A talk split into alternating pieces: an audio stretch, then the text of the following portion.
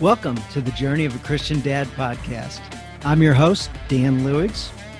Who is the spiritual leader of your family? Is it you, your pastor, your spouse, the media? Do you know? I did, and sadly, no one was taking responsibility to lead our family. Well, friends, someone needs to take that job, and that man is you. You may not feel qualified, and some days I don't.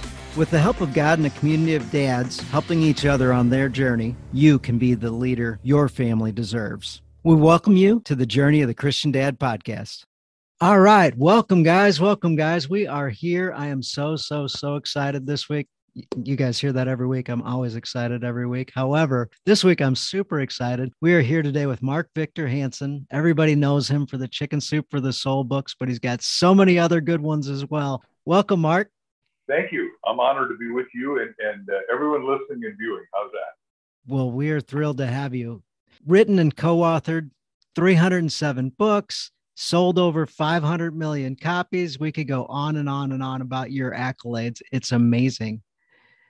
Actually, it's gone up to 318. What's happened is, is that, uh, as you know, I made all those ta- audio tapes for like Nightingale Conant, which is stuff that every salesperson listens to. And, and uh, they came, another publisher came back and said, look, book sales are up 30%, even though the bookstores are crumbling, they're going through Amazon, and you're one of the more famous names. Can we transcribe everything you've ever done and put it into other books? So my books like um, How to Think Bigger Never Thought You Could Think has become out of book, and Unlimited Riches, Self-Replenishing Wealth has just come out. And for a lot of people, they're crushed and down. And what, what we're doing with this new book, Ask, is we're asking everyone to wake up, asking themselves, asking others, asking God, and if you ask God, there's always what you said in our prayer together before we started for everybody.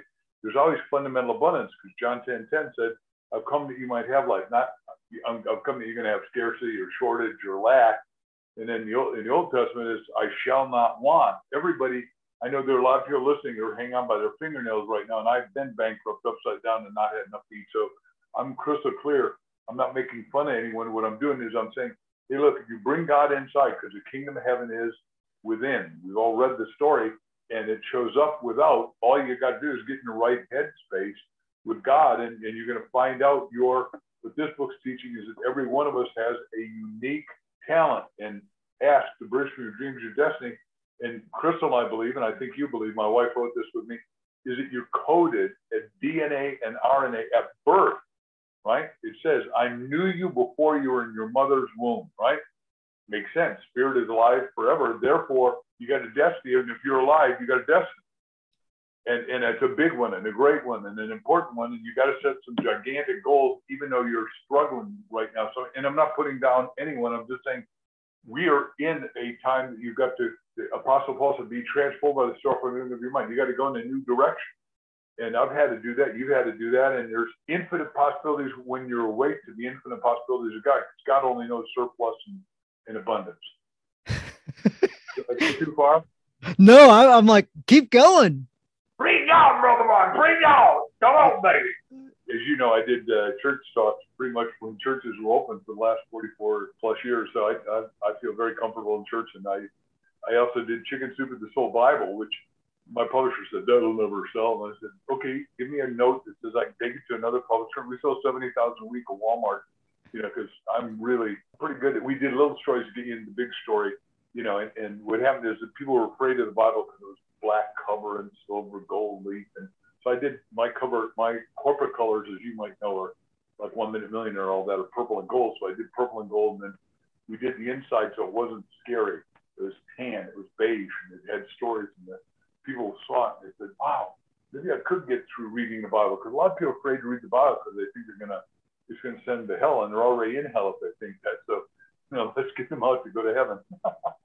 so, as long as you're talking about reading the Bible, um, one, it's a big book. It's actually a whole bunch of smaller books. However, people do get intimidated by it. So, what are your just various thoughts about that? I want to do that second. I want to go to the first thing you said first, with your permission. Is that yes? When Jack and I got turned down for Chicken Soup by 144 publishers, and yeah, we did Chicken Soup at the Christian Home. it's a great book of stories. I'm sort of the godfather if you don't mind my self credentialing and championing that, because I really have been in church forever. Two churches, I was saying. The, the, point is, when we did Chicken Soup, had 144 publishers turned down. Our agent fired us down. we were selling 20,000 a week. We got a little publisher to take us, and uh, we couldn't get in New York Times. So the New York Times lady, like Dr. Canfield, Jack graduated third in this class at Harvard. He's a genius. I'm not taking anything away from Jack, but I said, Jack, you call her. She's your alum, not mine. I went to SIU, like Southern Illinois University, uh, which I one of three schools I went to, and I loved it. Anyhow, and still love it. Uh, you know, they give me an honorary doctor, all kinds of cool stuff. But this, he, I said, you call her. He said, no, no, I can't do that. I said, you can. He said, no, I won't. Okay. I said, look, I don't care. We're already rejected because you're not doing it and we're selling more books. So I called her up and she's probably dead now because she was old then, but she's pompous, arrogant, sophomoric, and uptight. And says, don't you know you're a multi-authored book? I said, wait a second. You're telling me New York Times doesn't take any multi-author books? Absolutely not. I said, okay, you're sure? She said, I'm sure. I said, you do the Bible and it's got 66 books, unless we add maps, and it's 100, 720. She said, you're in next week, boy. oh my goodness. So the point I'm teaching about this whole thing about ask is you got to ask yourself, what are you going to do when you get objections? Because you're in the insurance business. Somebody's going to say, no, I don't want it, but they got to have home insurance. They got to have car insurance. They got to have life insurance. They got to have disability. Am I right? That's absolutely right. That's absolutely right. Way, you know, because I trained in life insurance, still love it and use it and have it and all that my whole life and, and have lots of insurance on lots of things of myself, my family, my kids, my six grandkids. I believe the way it's best sold is with a story and then a good close. So, in the podcast community, the journey of a Christian dad, I talk about all the time and just out in life in general. It's stories and questions. That's it. And the, and your book is full of stories and questions. So the book Ask the Bridge from Dreams to Your Destiny, stories and questions. The whole thing is full of them and I love it. Well, it's interesting that I used to travel around, you know, the friendly skies when that was really abundantly available and did tons of seminars, almost more than anybody, and, and also owned a seminar company at one time. We did 100 million a year and had 287 employees. So I understand business. But I'm sitting in first class, and the guy usually be a guy up there with me, but say, well, what do you do? And I just say, I triple your income, double your time off. And shut up. That's a good close. Isn't that cool? The guy said, whoa, whoa, whoa, do that again? I said, I triple your income, double your time off. He said, how do you do that? I said, well, I do these seminars for every company. I do this company, that company. I named all the companies, some would be competitive to you, so I won't touch Yes, yes. I'll do real estate instead. I, I did everybody from Century 21 to Remax to ERA to everybody. And the guy says, well, well, but we sell sewers or we sell pipes or we sell water. I said, same thing. Sales is stories and a good close. And, and you got to know how to do stories and, and either you borrow them from my chicken soup book or right now the book that'll outsell chicken soup, I think is my new ask book because more people are transforming than ever because we start with the story, which you and I talked about, the story of Michaela, the fable of Michaela, which is looks like it's going to become a major movie, hopefully within. Oh my gosh, that'd be fantastic. When you read it, didn't it sort of get your heart soul, and you just couldn't stop reading it, right? I I could. I'm like, I don't know how to talk about this during the podcast because I don't want to give the whole thing away at the begin. The the beginning right. to this book is one of the greatest beginnings of any book of any movie I've ever seen. I I absolutely loved it. Yeah, well, I have three Guinness Book of Records. The sold the most books because I got 318 out, like I've said now best title and something else. But I told my wife because she really wrote that, and we were going to write it together, and then all of a sudden she just had it. God, God flowed that to her because and we've had more people tell us that it, it hit their electric spark plug because I, I, I will never talk for you or the people listening, but Dan, but it seems to me that a lot of people are having, having God's crushed out of them because churches aren't open and, and, they don't know exactly what to do. And, and, as a result, we're having 130 suicides today, which is atrocious highest ever. We've got to open it up. We've got to take off the masks. We've got to get herd immunity. We've got to we've got to make people feel okay, and we got to do start asking ourselves, what do I really want? And God, what do I really want? And what do you really want me to do? So I'm in my right livelihood, and I'm doing my appointed talent because you, you got an appointed talent, but you told me before the show started, you may have told your tribe and maybe not, is it God told you, yes, sir, you're, sir, you are also going to do your own podcast. That's right. Yeah. And I had just told my buddies, absolutely not. You know, a couple mentors were at lunch and they said, What are you going to do? And I, I did, I said, I'm going to answer your question, but I'm going to tell you what I'm not going to do. I'm not going to do a podcast. I'm certain of that. Hours later, God laughed and he said, Here you go, buddy. I did I answer your question? I hope so. Yes, yes, yeah, absolutely. You sure did. So you brought up another book that j- just came in that ties into something I wanted to ask you about that is in this book, Ask, but I wanted to take it a step further than what I saw in the book. So when we're talking about our destiny, can you suggest some ways? And some of the ways were in the book, but I wanted to hear it from you. What are some ways to really question and get into your destiny, like your true destiny and something bigger than you can think of? Okay, so I'm going to answer it two ways, and it is in the book. And, and what, what our book asks says, Dan, which I like, is that you've got to get past all the distractions. So the only way to do that is right before you go to sleep, tell your wife you're going to probably be mumbling out loud, but you're going to push back sleep. And 400 times before you go to sleep, you say, God, what's your destiny for me? God, what's your destiny for me? God, what's your destiny for me? Because you were born equipped to know your destiny. It's deep in your RNA and DNA and and you're coded. Every one of us is coded. So let me do it in an easy form for everyone to believe. And then you got to tell your your sweetiekins if you're married or or you got kids or whoever you're going to wake up and say, hey, look, I'm probably going to wake up in the middle of the night because God talks in a still small voice. Yes. Still small voice, right? And he comes at when he wants to come. He doesn't show up on, on blazing, flaming uh, neon lights like Las Vegas. So he just shows up when he shows up the way he wants to show up. So when Jack and I needed a title for Chicken Soup, we had the stellar book of all time. We were audiences I got to have. We were pre-selling it, and we didn't have a publisher and distribution. And and so we said, look, Jack, we know what thought commands are. We know how God works. So let's just let's go into our respective homes. He was in Santa Barbara. I was in Newport Beach at the time. I'm now in Scottsdale, Arizona. And 400 times we'll do this. Well, this is before cell phones. So at 2:58 in the morning, he wakes up my house, and I got a daughter becoming a veterinarian. Wakes up we had uh, 88 animals on one acre, which is way too many. Way too many. Whole place, because you remember when phone goes up, you assume oh, the house on fire, the neighbor's in trouble, or one of my relatives got in trouble. But it was Jack. Jack said, "I got it, I got it, I got it." I said, "What is it? Chicken soup?" I said, "For the soul." And, and we said, "We do have it," and we both got goosebumps. Now we teach oh. seven seven roadblock. Uh, sorry, our book teaches seven roadblocks. We teach seven discernments to a chicken soup story. And the first one is got a God bumps, goosebumps, chili bumps. And that did it. To us, and, and you tell me as a, one Christian to another, if that's not corroboration of truth experientially in you, when you, it, it doesn't matter who sells the truth, says the truth. When you hear the truth, you know the truth, and a lot of times you get goosebumps, right, or chili bumps. Or yes, yes. So Jack and I both had it, and we still got turned down by all those people that didn't see what we saw because what they're doing is looking with blinders and they didn't see. But it was it all was it was perfect. We you know we sold a half billion books. My goal personally is to keep going and sell a billion books, and, and I'm absolutely on target.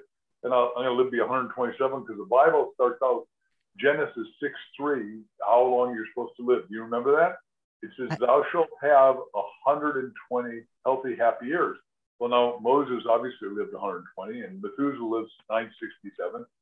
And, and I just was studying the Methuselah Society with Peter Thiel, which he plans on living to a thousand. I just thought 127, I want to go seven past normal, right? Or seven past what the big guy promises. God well, says, maybe, you know, seven of those may have been rough. So 120 yeah. happy years. So no, that's what I want. Look, if you got a high quality life, you want a high quantity of life. If you got a crappy quantity, then why stay? And I don't want to give death any assistance. So I am programming to a long, I'm 73 and I'm as I, I, think you can see that I'm extraordinarily healthy and exuberant and happy, and I got a wife that is just wonderful, wonderful, wonderful woman, and we have kids and grandkids, and it's just perfect. People like you that have no better sense to read my stuff. so I just keep buying it. Thank you, thank you, guys. Yes, yes, absolutely. And yeah. I do want everyone to have it, not because of me. I want everyone to not get one, but if you're a Christian, get two. Get one for you and one for somebody you're going to go over it with. Now, here's where do you know you know the term mastermind alliance? Yes. Yeah, we were two get together at the power of eleven. See eleven in that. So yes. where did a mastermind come from? Most people don't know, so I want to tell you because it's biblical. Andrew Carnegie, who became America's richest industrialist, and if you're going to New York, I want you to go to his house at 95th and 5th Avenue. If you go to Scotland, I want you to go to his house at Dornoch. I've been to both places. Been there. It costs you five bucks to get in. It's not run by the Smithsonian Institute, but it's important because Andy, Andrew Carnegie, was called a wee Scotsman. He was short, but brilliant. What he said is he read the Bible And Jesus never did his first miracle, water into wine, until he had 12 disciples synchromesh, sort of like a battery, right? When you charge a battery, you put in all the stuff. If you take off one, the battery stops. And obviously, Judas spooked up the process and, and you saw his evil bad end.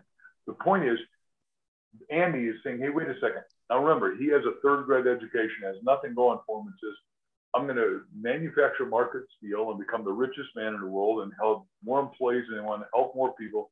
And I'm going to spend the first half of my life doing the most good, the least harm, and then I'm going to create the library system.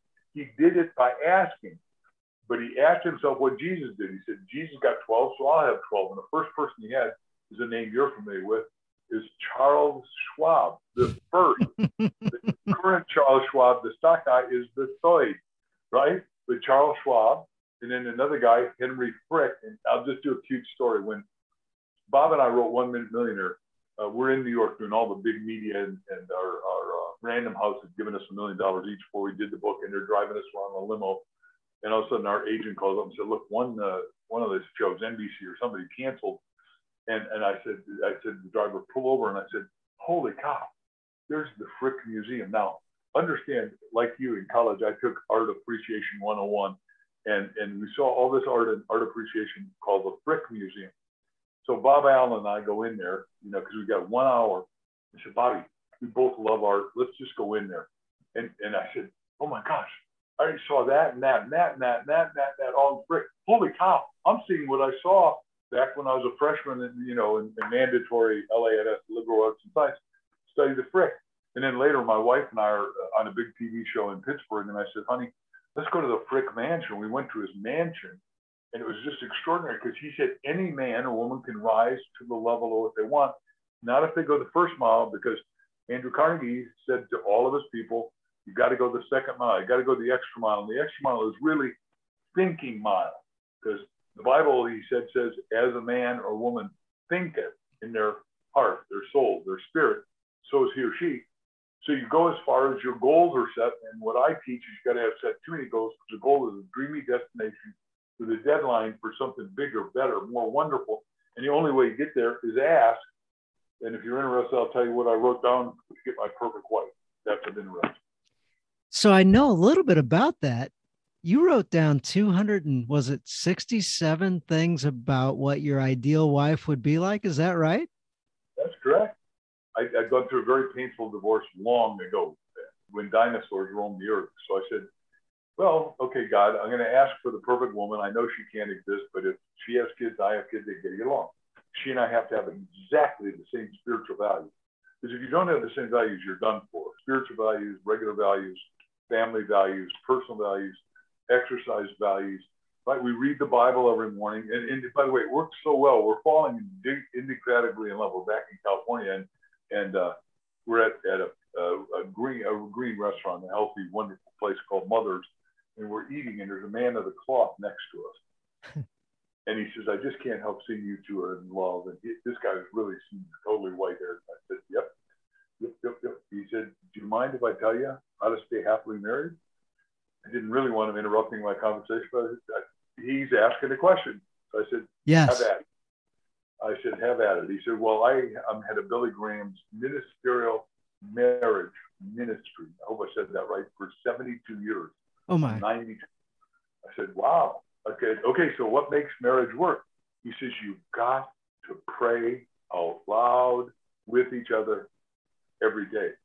Wow. If it's that simple, Crystal looks at me and says, you and I both pray, but we pray silently. We didn't know you're supposed to pray out loud. I mean, we pray out loud in church, you pray out loud in a group, you pray out loud at a funeral, but you know, generally we wouldn't have thought about praying out loud with each other because it's sort of an intimate act. It's the act of God. But you and I prayed out loud before this show started. Yes. I prayed out a lot of places. I mean, I've done everybody's church talks, right? So, and, and loved it. I, everybody from the old days, Norm Vincent Peale, Michael Beckwith, the T.D. Jakes, on and on. Joel, everybody, everybody. So, and I love it. So, you know, because I really want everybody to be spiritually a spiritual evocators. How's that? That's a nice big term. You know, to evoke the spirit of God in you, because that's what that's where God is. God is in you. When Jesus asked, "Where's the kingdom of heaven?" It's within. Shows up without. And if you're depressed, despondent, disconsolate, you better get back into the, understanding God only knows happiness, health, joy. There's two things in the Bible that are only 365 times fear not and joy. Now, it comes in a couple levels of words, but rejoice. This is the day of the Lord. Rejoice and be glad in it. But it's 365 times. My opinion, numerically, symbiologically, and otherwise, is that that's not an accident. Now we could discuss that if you think I've made a mistake, but I don't. no, no, no. I agree. I've already, I've already said that on the podcast in the past. Like you know, 365 days a year is 365 times he's reminding us. Yeah. So even even Ross Perot, who just passed away a little while ago, senior, said, you know, I wake up every day, and that's what I say to myself. wow, way cool, Ross. Good. That's awesome. So with the destiny side of things, that's the step. That's the move. Repeat that every night before you go to bed. That's what Jack and I did. You get the title, but you can do it to anything. Okay, so let me do the insurance thing from my point of view to sell insurance seminars. And I'm back 26 years old. I'm bankrupt. I'm upside down. I'm starting to sell insurance uh, sales seminars. I never sold insurance, but sales seminars. Well, I sold a lot of insurance indirectly. How's that? Let me yes, do that. Yes.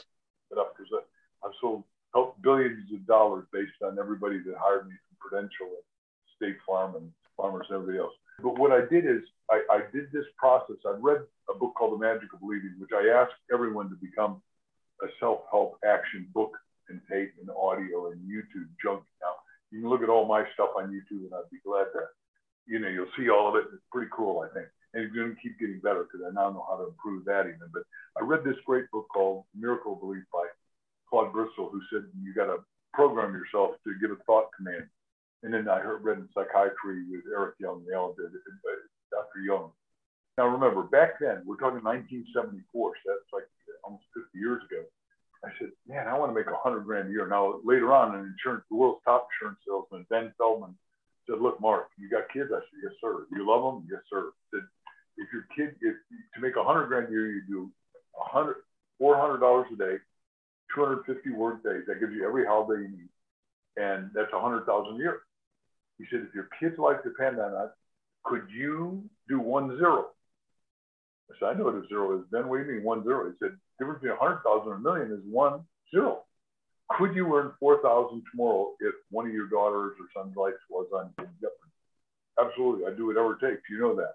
I get goosebumps telling you that. I've never had that on that. But so I'm still at a, before that, I was going $400, $400, $400. I'm going to earn 400, 400, 400, 400, 400.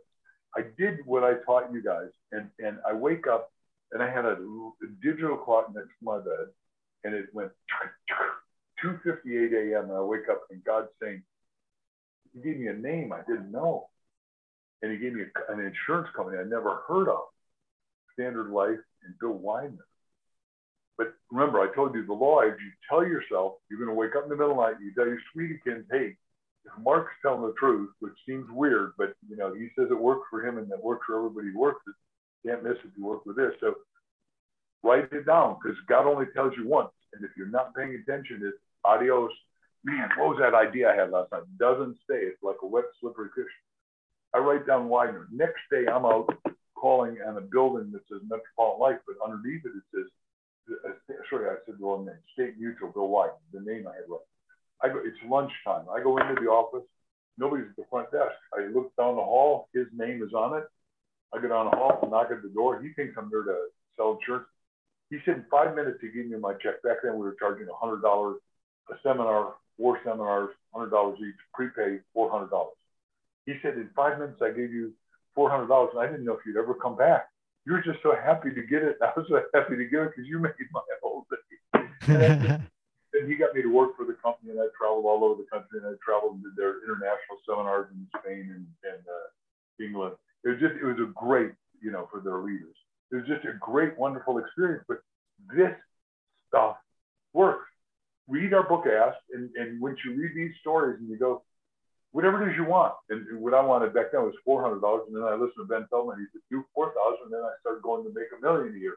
And I found out it was easier to make more than less. Which, if you're listening to this kind of idea for the first time, you haven't read a lot of self-help action books or my book, you go, huh, I don't know if that guy's telling the truth. He's rich, but it's easier for him to say. No, it's not easy for anyone.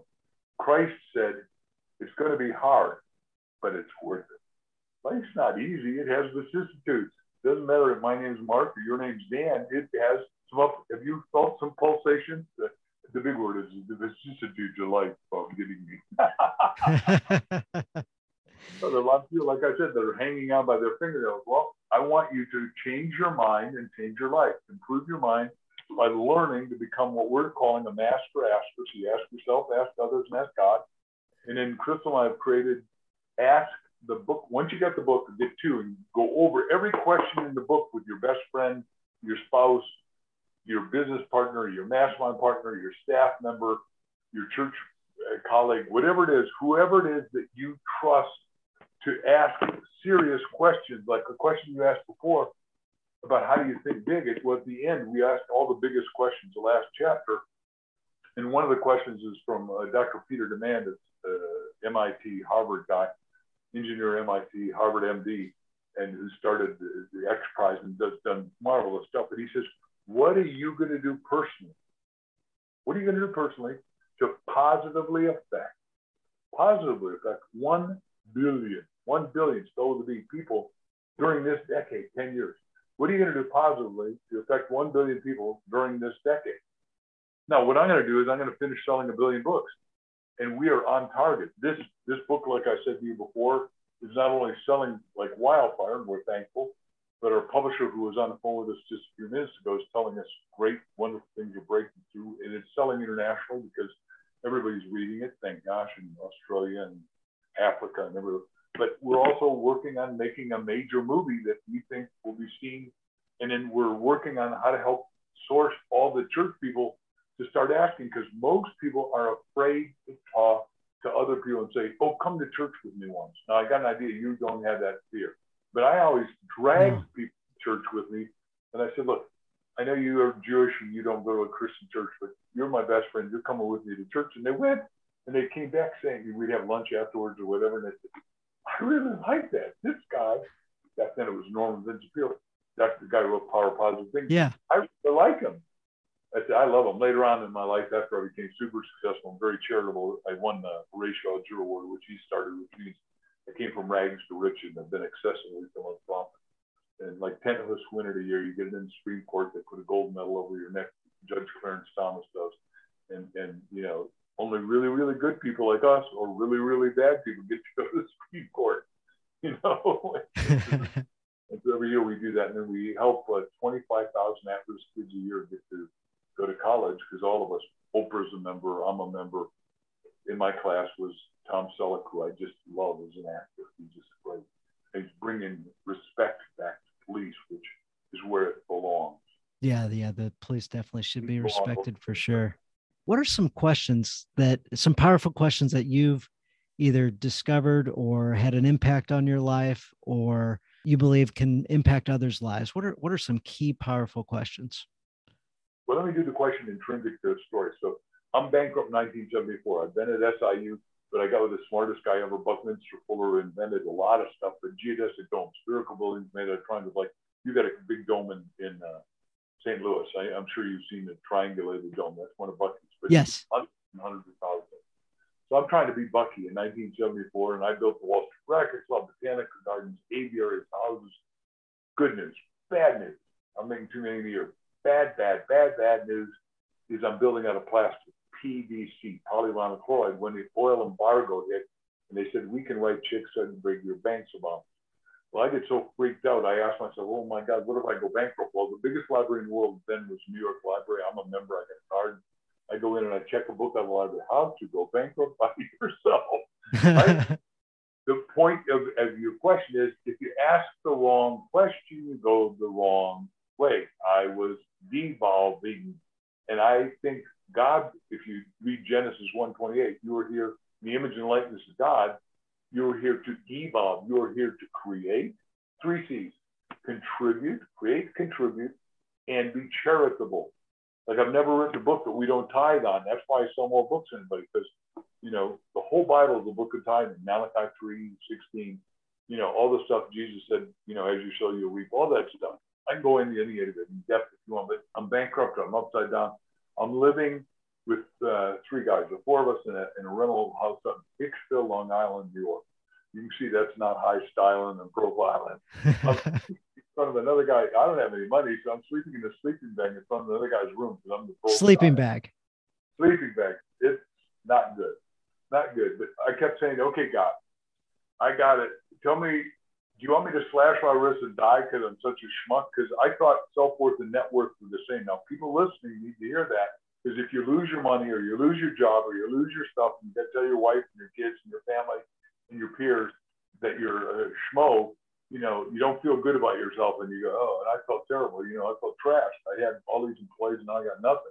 Right. And nobody cares about you when you're down. They only like you on the way up. On the way up, they talk to you. On the way down, people you thought were friends were bye bye. Never heard of you. Don't know you. Don't remember you. I don't take your calls anymore. Right? It, it really happens, and it happens fast. When you see, you don't ever want to go south. You want to stay in awareness of God because God gives you self awareness, self expression, self mastery, and then self realization. We'll talk about that in a minute. I say, okay, God, what am I supposed to do? And God says, what do you want? And I thought, wow, that is cool because that's the whole Bible, right? What do you want? So I said, okay, I want to be a speaker. I want to talk to people that care about things that matter that make a life transformative difference. And I wrote it down. I go to my three roommates in the morning. Now, that miracle number one is God said, okay, go do that. So I go to my three roommates, and remember, I'm a 26 year old, so I'm nobody and no, I'm not famous or anything. So I say, guys, any of you know a young speaker that's not a Broadway star, not a celebrity, not a lawyer, not a doctor, not a white haired cotton top? I got to have somebody I can relate to. The guy says, yeah, best speaker I've ever heard. He's talking to Hop to all of us in real estate. Here's my pass. I can't go today. You go say you're me and you get in. Second miracle. I mean, it happened that fast, right? I talked to God. God told me what to do. I go to my roommates and I get to go. I, I hear this guy, Chip Collins, for three hours mesmerize the audience. I was, I get goosebumps telling you this. I was blown away. I said, that's what I want to do. I go up to him at the end. Now he's had 500 people hugging him, kissing him, thanking him, buying his stuff. And I say, I want to take you to lunch. Now there's no reason he should do it. But he says, Yeah, yeah, you can take me to lunch. That'd be great. You're buying. I said, I'm buying. I want to do what you do. He said, Look, kid, the chance you chance you make it, one in a thousand, you ain't gonna make it. Why don't you go do something else? You don't have to buy me lunch. I said, No, no, I do. Just tell me the four questions I got to ask so I can build a business. He said, he said, look, I'll tell you, but you've got to stay out of real estate. I own the five boroughs of New York. I own it. I built it. I don't want you messing in my marketplace. I said, okay, give me a marketplace because I don't know what to do. Said, go to life insurance. It's a bottomless pit for motivation. They'll never run out of need for you. And just stay out of my market and I'll help you if you make it. But I'm not ever going to see you again. I'm going on vacation for two weeks. Adios. He told me exactly what to do, what to say. So I call on 10 people the next day, like he said at 7.30 at night, because I'm really willing to work around the clock. And this, I go see this guy at a metropolitan business. Seven, nobody's in the office except the owner, the manager, the general agent. I go in and, and the guy weighs 450 pounds if he weighs an ounce. And that's naked wow. out of his pocket. I mean, this guy was a big boy.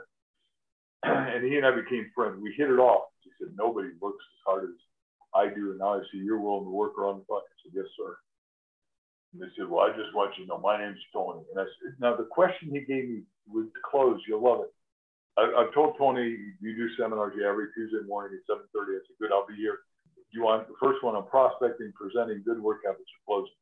He said, I want it on prospecting because these guys don't know how to prospect, and obviously you do. And I didn't really know how to teach it at that moment, but I learned, I teach it, and I did dates on it and everything else. You can get them at Audible. Anyway, the point is, it, he says, okay, now, what I got to tell you is that uh, I'm going to give you something nobody else could give you. He says, I'm the number one guy, Mark, in the number one insurance company in the world, Metropolitan.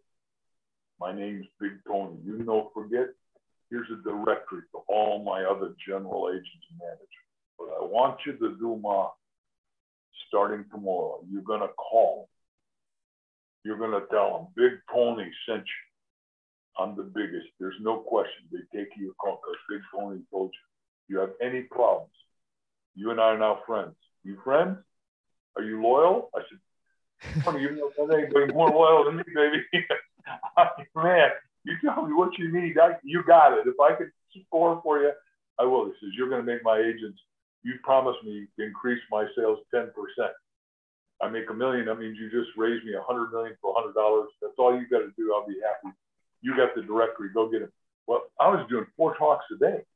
Wow. I did. I was getting up at six, doing. I was talking sometimes at six, ten, two in the afternoon, eight at night, and in between times I'd run around and, and But now, you're not old enough to remember, but they before cell phones, we had dimes. I Chip told me to buy two dollars worth of dimes every day and have them in my pocket because you go to the phone and you go. This is Mark, and I'm in the neighborhood. Can I come visit you right now? And, and sometimes I just cold call because I thought I got I can't go on Social Security. I don't have any, so I don't I don't know exactly what to do. So I got nothing else to do, and I'm having a ball because they were starting to hire fast. And you know they gave me the tapes on everything, so I listened to them and driving around in a little old beat up Volkswagen that I had with permanently air conditioned. And in two months' time, I'd made enough money. I went to a guy who uh, I may be going too far. I'll be real quick, but um, I met this guy who owned a car leasing company in five. He was in Long Island. So I say, I, look, I went bankrupt. I'm telling you the truth.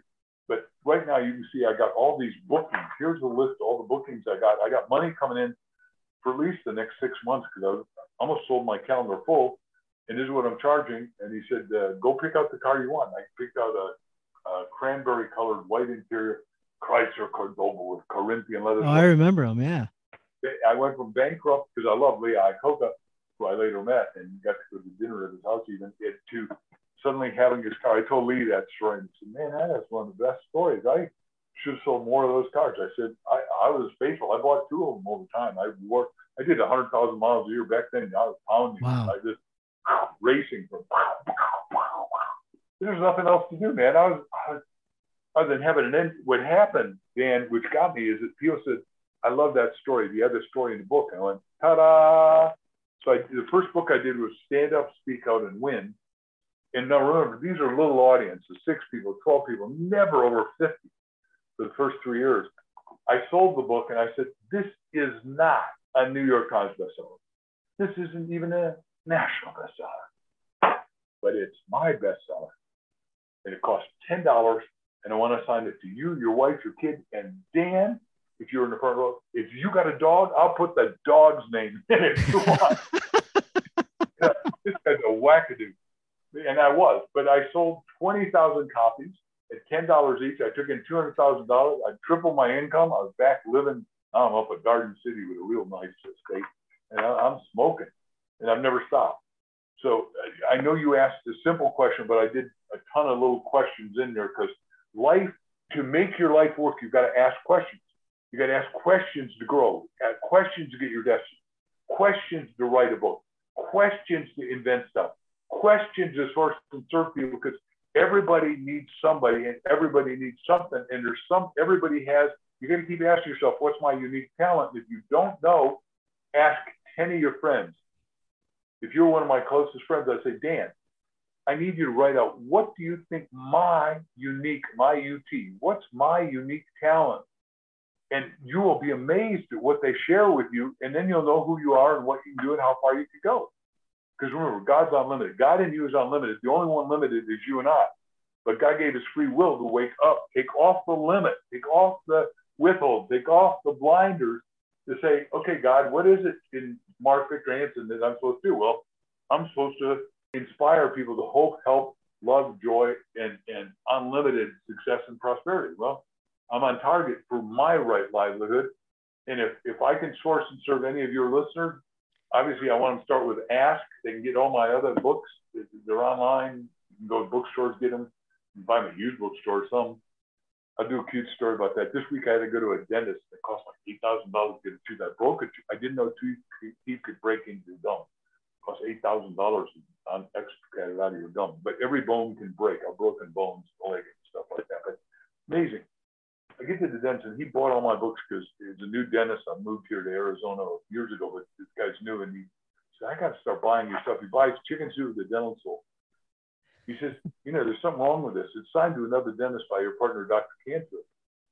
And I bought it as a new book. I said, that's not my fault. That's Amazon selling used books so they're new. I said, I got, I, I said, look, I'm glad you got it. It's a great book. We did a good job. It'll help you. And but uh, we really bought it for dentists to give to their patients to build more patience.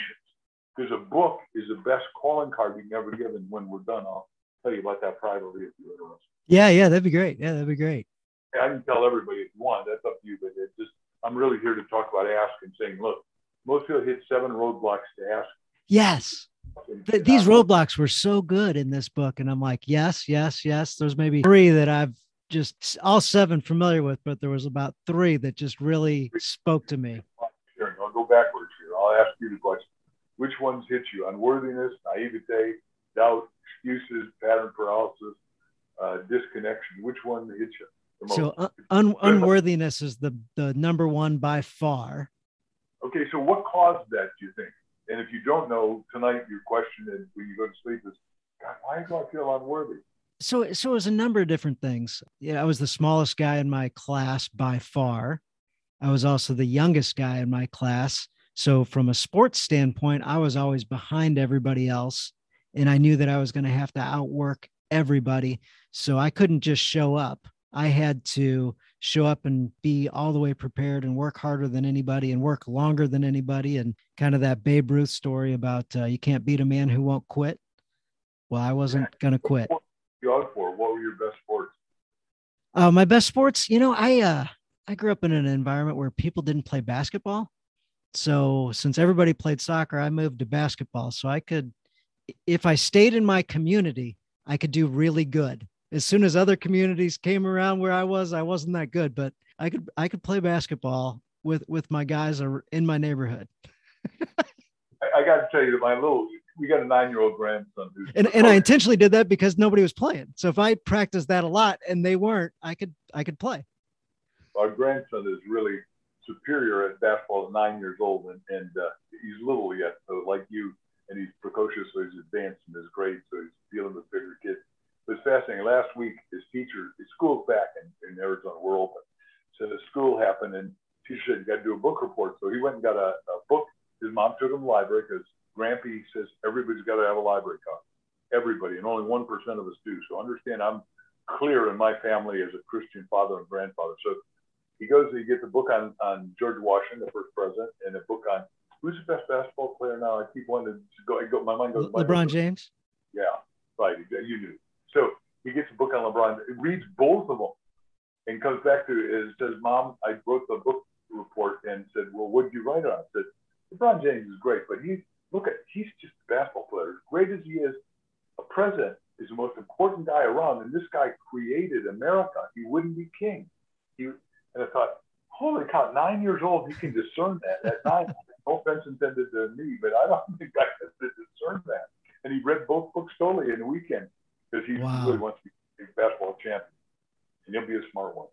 Yeah, so that that one hammered me, and you know other things like trying out for a soccer team or whatever, and we did something called Indian runs, so twelve guys in a row, and then you try to run to the front fast and all that stuff. Well, uh, what's that? Did you outrun them? I mean, no, I couldn't. These guys were thoroughbreds, and I was. so it really made me angry that I couldn't outwill them on, on that particular thing. So it was maybe a month ago or so. And I was out with these guys working out and they're like, Hey, let's do some Indian runs. And I'm like, huh, it's been like over 30 years since, uh, all right. Well, it was my turn to run to the front and I let out this primal scream and I sprinted faster than they'd seen any, you know, guy in this group sprint. And I was like champion right here. I'm, and we do Indian runs now. We've done them particular times and it's like every time I just get emotional and fired up and like nobody's gonna wear me out or beat me. The, the story of Joseph's many colored coat is exactly that story. What you meant for my harm, God meant for my good.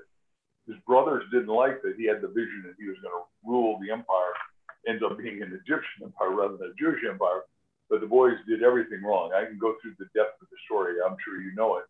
And, and the point is, he was second in command underneath the Pharaoh and it, it, took a long time, and he had to be in jail for 13 years, and he got besmirched by the pharaohs, uh, by the second in command, Potiphar's wife, all that stuff.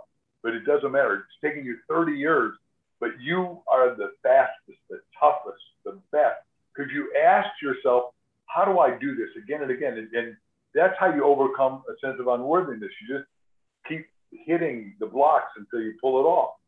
And I think it's you're an aff- aff- affirmation guy also, right? Absolutely. Yeah, I uh, I define affirmation as a word you say to yourself, others say to you, that you believe, because it's done unto according to your belief, believe, think about, ask upon, act, and then act upon, and then become. So, right, if you affirm, and the Bible teaches this, in, in Joel it says, let the weak, I think it's Joel 3.18, but I might have the number wrong, but let the weak say, I'm strong. Well, then you got to let the poor say, I'm rich, because if you keep saying I'm poor, you're going to be a slave to welfare, and welfare is a has its place, but it shouldn't be a resting place, right? For a Christian, you're supposed to work. You're supposed to remember I said you got to create, which is it, it, God. If, if God created, then you and I are in the image and likeness of God. We're here to create. We're here to contribute, right? Christ is at, at the supper, and the boys say, "Hey, boss, what, what what is it we do to become great? Greatest amongst you is servant of all, not the servant of yourself, right? That's ego, right? Servant of all, right? So if you want greatness, serve all. And even Martin Luther King said, any of us, a janitor can become great if he or she serves greatly. Works for me. My when I, I got to study India, I got to go to India. My uh, president of the university liked me, and I was a student leader at SIU. Said, I want you to go to an LDC. And I said, well, less developed country. And I said, good, I'll go to India. And they sent me there and had a wonderful time. But I, I am there and, and uh, studied all about Mahatma Gandhi, the great spirit of him, and then Mother Teresa. Mother Teresa's 57. She's walking down the street and has never done anything in her life, and all of a sudden she's an untouchable. Now, the caste system is Brahmin is the top untouchable, means they got probably got leprosy and it's contagious. She sees Christ in this guy's eyes. She scoops him up, takes him home and heals him. Goes to the head of the archdiocese and said, I'm going to start the Sisters of Charity. He says, Well, how much have you got? She said, three cents. She said, get out of here. Nobody starts the sisters anything with three cents, and I'm not giving you anything. She said, you don't get it. He said, what don't I get? He said, three cents and God, I can do anything.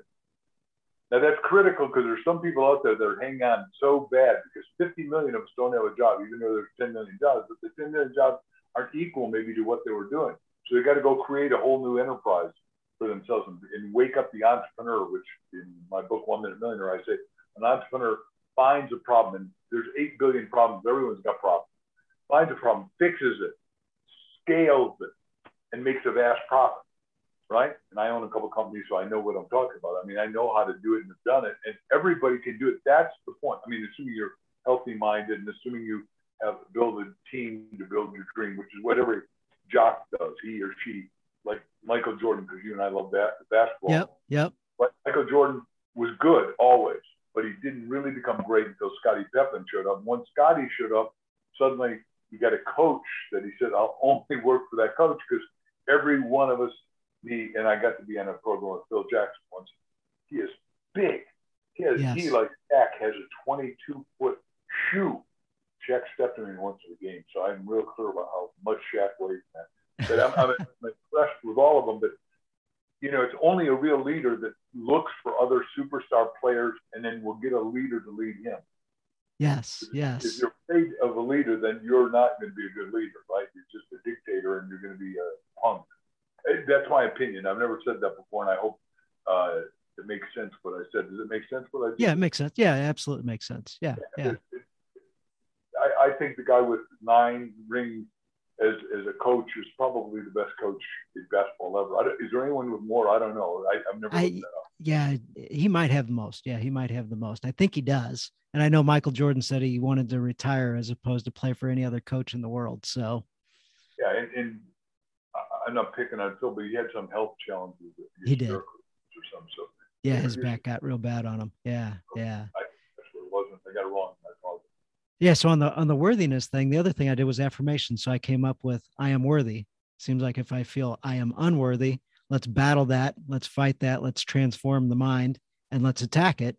So every morning i'd get up and i'd write down i am worthy and i'd say it out loud and i'd say it with emotion. And then i'm like okay cool. I feel like i am worthy. What else do i got? And i'm like you know i'm worthy of success too.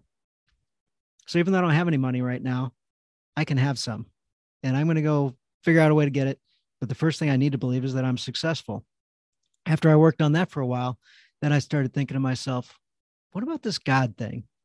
And I said, we've got this relationship, like things are cool, things are moving along, but I'm, you know, a little distant from them. And with that, I'm not worthy of God's love.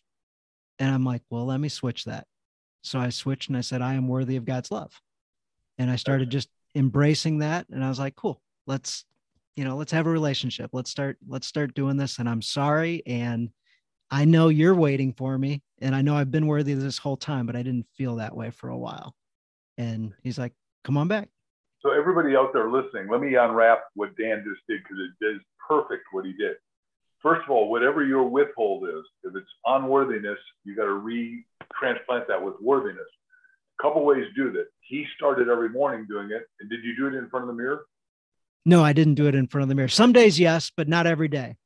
Yeah, it behooves you to do the mirror because then you're talking to you and, and preferentially probably don't let your kids see it. Don't let your wife see it because, you know, they're going to go, oh, I saw dad was waxed, but now I am sure of it. I don't know who he's listening to. It must be that Mark Victor Hansen guy because he's waxed. but I'm waxed successful, and all you got to do is look at online and see how great our kids are. So they're waxed powerful. So and it works. So stuff works. And then the third thing you do is you get a three by five card and you write "I am worthy." And you look at it. We teach in, in our Ask book, the Bridge from Your Dream Destiny, four times a day because that's what works. Most importantly, in the morning when you wake up, first thing, because your mind, I can do this psychiatry and psychology of it, but it's in what's called a hypnagogic trance. So, first thing in the morning, at lunchtime, at dinner time, and most importantly, number one important is before you go to sleep.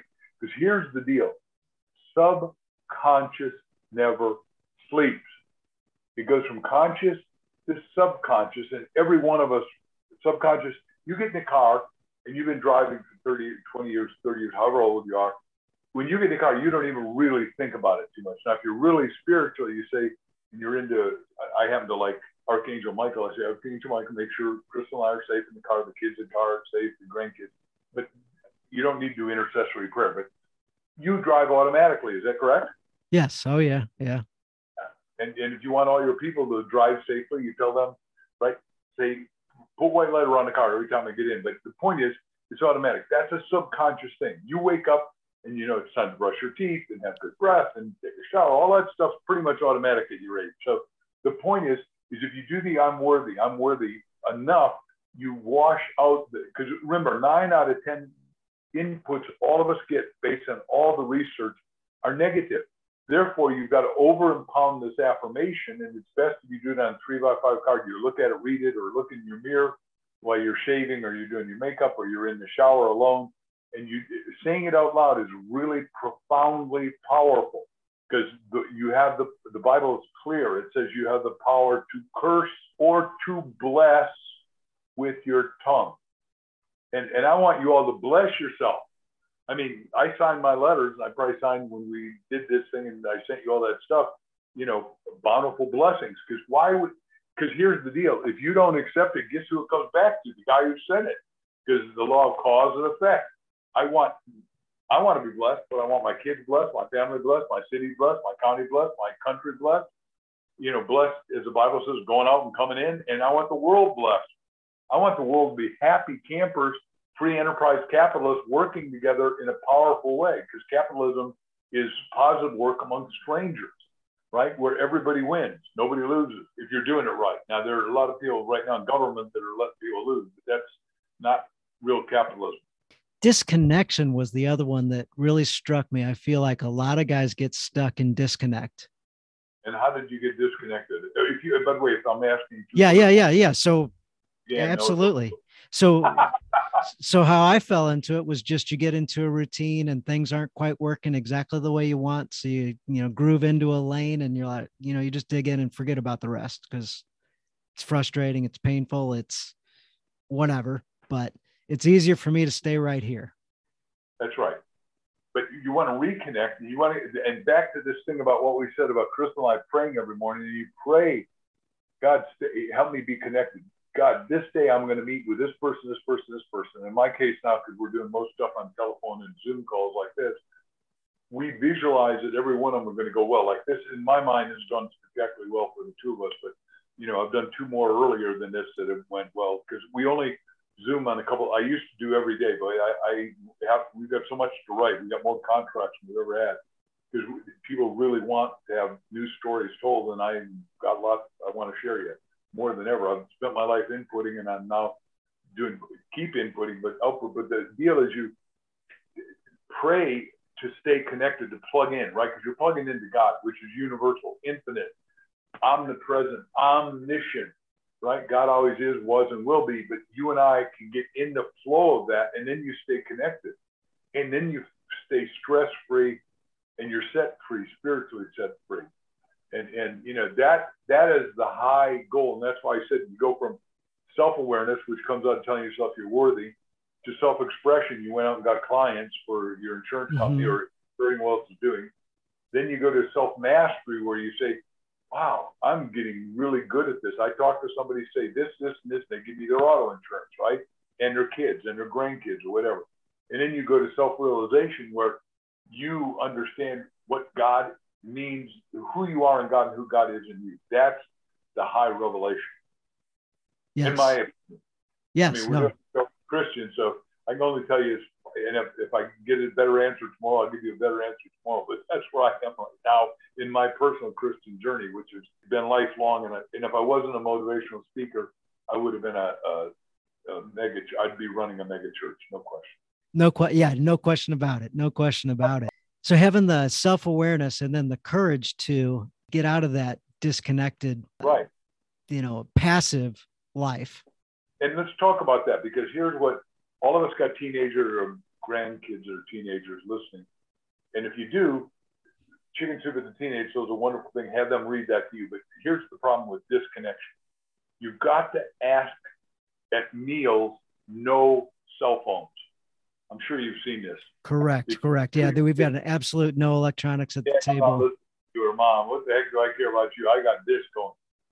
And and the reason kids they think they're connected because they're on TikTok or whatever. I'm not I'm not picking on the social media. I'm saying in, in our family, and I'm only talking for the Hansen extension and, and all my brothers. And, and when we get together, we have big family meetings. My part of the family and my wife's part of the family. She's one of nine, so we have 258 get together when we have a family gets together. she knows all of them. I go, wow, this is great. Anyhow, I know most of them, 90% of them, but the, no cell phones they'll get back to you. And if somebody dies, I'm sorry that happened, but you know, you'll get back to them when we're done with this hour dinner or lunch or picnic or whatever we're having. Or we do game night on, on Sunday night after church and everything and, and you know, do a prayer. We do games. We think it's better to shut off the television and really, if you ask, like I talked about Everett, he could articulately say what Grampy stands for. And I think it's important that that's that as far as I'm concerned, that's connected.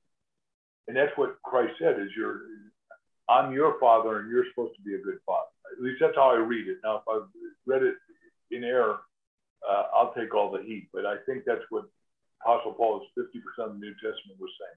Yes. Yeah, absolutely. Greg Hague. Oh boy, Greg and I are close. How do you know Greg? So I don't know Greg, but I was reading about that and I caught this one little line in the book that said his ambition was to write the greatest book for fathers of all time. It's a good book. You got to read it. He signed his to me, and uh, his dad was called Chubby, and and Greg Hague tried to emulate his dad. That's why you got to be careful who you pick as role models and mentors. And that's in the story. So I'm not I'm not talking behind my. This is a guy who owns yes. 72 hours sold, which is a billion dollar guy in a billion dollar company. But two two issues is that he tried he became chubby, and he writes something for our local paper every week called Chubby Says. He loved his dad. His dad was brilliant. He's brilliant. And he hired me starting 40 years ago. So we've been friends a long time and have meals together, mostly breakfasts. But you know what happened is that he had everything. He had two jets, he had boats, he had traveled around the world, he had a gazillion motorcycles, bunches of homes, and wasn't happy. And that's the story we have in our Ask book, one of 26 stories. And, and uh, he goes out to breakfast with his best friend and said, "I'm just not happy." So the guy did the question right. He said, "Well, what is your definition of happiness. See, if you don't have a definition, if you don't have a metric, if you don't have a meter, if you don't have a, a barometer, of course you can't be happy. I can I can read what what he what he when Greg asked him back. answer. Go ahead, read. Yeah. So Bruce, Bruce Redding says, Greg, happiness is a deep sense of satisfaction that comes from a pursuit of worthwhile goals of your own choosing. What's happening is that you have confused pleasure and purpose. You're trying to get happiness through the pleasure of buying stuff and taking trips, and that doesn't work. Happiness is waking up every day with purpose.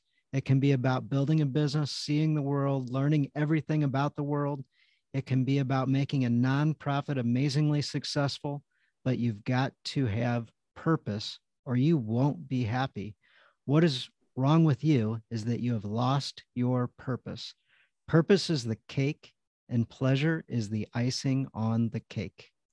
Thank you for even knowing where that was. That's it, I happen to know it because I, wrote it. I, I, mean, he dictated yes. it, and I transcribed it and wrote it and said it a lot. So, but the point is, Greg, who's a dear close friend, lives in the neighborhood here, wakes up every day and says, you know, basically, what am, what is my purpose today to be, you know, in love with my spouse? My his kids are all great, you know, and and he does he is phenomenally charitable. Just tell you that last year, my wife and I, I don't know if I've got permission to do this, but uh, we were. I give you permission. Of, it's okay. Okay, good. So, chairman of, of Childhelp, which has helped uh, 11 million kids get out of abuse, neglect, and sex trafficking. And they're headquartered here, but we're worldwide, and we have 800 for a child. So kids can get out of it if their parents are beating them or the school or anything. So it's really a really good organization run by two little 84 year old women that started in the USO and helped kids and just wonderful. So I tell Greg, you know, we're doing that. He said, well, good. You're coming to my house. We're to, I'll bring all my friends and we'll raise a million dollars one night for the, for the charity. Is that good for you? And I said, done. I just, I mean, that's how purposeful the guy is. I didn't ask him. He asked me if he could raise a million dollars. I said, yeah, because we're we got to raise a billion to build the school here, so we can take kids from all over the world and train everybody to do the Childhelp does the best stuff ever. That we take the kid, we train the kid, we get him or her foster parents, whatever it takes, we do it. And, and we got everybody in the government of Arizona, the governor, and everybody is part of it. So we, we really try to end abuse, neglect, and in this state, you better not do sex trafficking. Our police are really solid against. And boy, am I. You just, you know, you mess with any of those kids, then we know about it. You're not in good stead here. I'll tell you that in Arizona. Wow.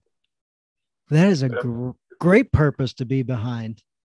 Yeah. So we, and we love it. And these women love us. And, you know, I, I tied them one of our books early 30 years ago to child help. And then when we moved here, we bumped into them at breakfast. And Krista said, "There's uh, Sara O'Meara and Yvonne Fedderson."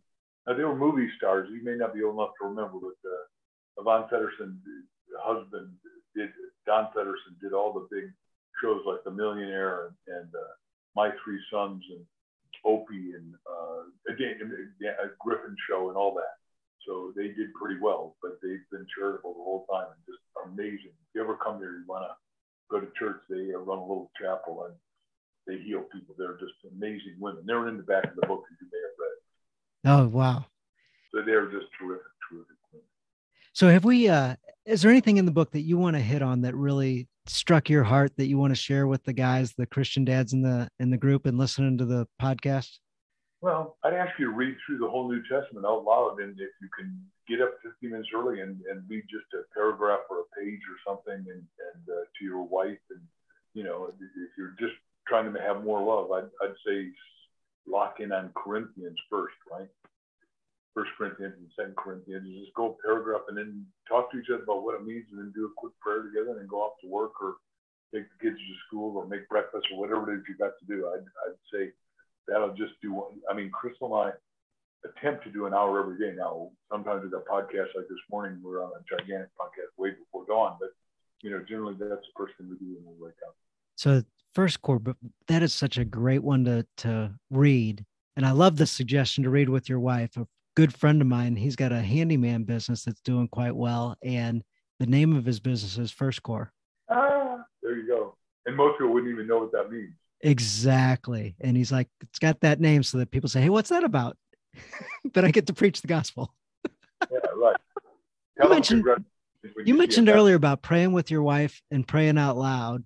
And when my when the uh, the guy that leads our church when he has marital counseling, you know, the couple comes in, he goes, they talk for 15 minutes or 45 minutes and about how much they are having problems and everything. And he says, okay, did you get it all out? We did. All right. Can I ask you one question? When was the last time you guys prayed together? Way cool. He said, after 40 something years, I haven't had one couple answer that question with a, well, it was yesterday. Yeah. So it's like that little old man who said, pray out loud together every day. Yeah. So that's morning and night. And then we also bless all of our kids and grandkids in the world just because, and all the projects we're in, because we're, as you can see, we're in a lot of projects because you're here. I, we got to do this and then we got to, I got to, I'm to yeah. sound uh, a little bit, we got to close on because I got another thing I got to be on in a few seconds here. But uh, you can't retire on yourself and you can't retire from something to nothing. So what, when I wrote a book with Art Linkletter, the guy who had kids say the darndest things, a lot of stuff. We said, don't retire from something to nothing. Retire, put on new tires, and go in a new, better direction. And, and there's so many, and, and the one that I'm keenest on for everybody listening that's senior to uh, me, and is you know how to read. Go teach somebody who doesn't know how to read to read it's like so critical because I say you got to read to be freed, and we got four billion people that can't read, and we got a lot of kids who are graduating in California. Seventy-five percent of the, one of my professor sister-in-laws, seventy-five percent of the kids in, in California can't read when they graduate high school. Do you understand? Just wow. judge. I know judge and be not judge, but it's just not okay. No. Not, in a, not you. You were useless to yourself. It's. I'll do one thing just indicting we, we always like to have people close out with a challenge. I don't know if you got a challenge for the guys. The I want everyone to read our Ask book, get two of them, read it with somebody else, and, and transform your life, and then write us at askthebookclub.com. And I apologize if he was knocking on the door saying, it's time to go. You got to get on the go. gotcha, gotcha. All right. This has been great fun for me. I hope for you and all the listeners. Thank you for having me on, Dan. You bet. Absolutely. Thank you so much. Thank you. Bye. Thank you for listening to this episode of the Journey of a Christian Dad podcast. Thank you guys for being a light. Shine that light out and let others see it. With you guys part of this community, it helps me be accountable to you guys, helps me be accountable to myself be accountable to God and Jesus. Hope you appreciated this episode and picked up some great things. Hope you like the challenge and hope you can execute on that challenge this week. I ask of you, please subscribe, share the show with others, join us inside of the journey of a Christian dad on Facebook, inside our private community. Share that community with others, have your buddies join, have other dads that are looking to grow in their faith grow as spiritual leaders of their family. As we engage in our journey and be intentional with it, we can help others grow theirs as well. We thank you again for listening. We thank you for all your reviews. Look forward to reading a review of yours on a future show. So, dear God, thanks for blessing all of us and thanks for drawing us closer to you. In your name we pray. Amen. Have fun, guys.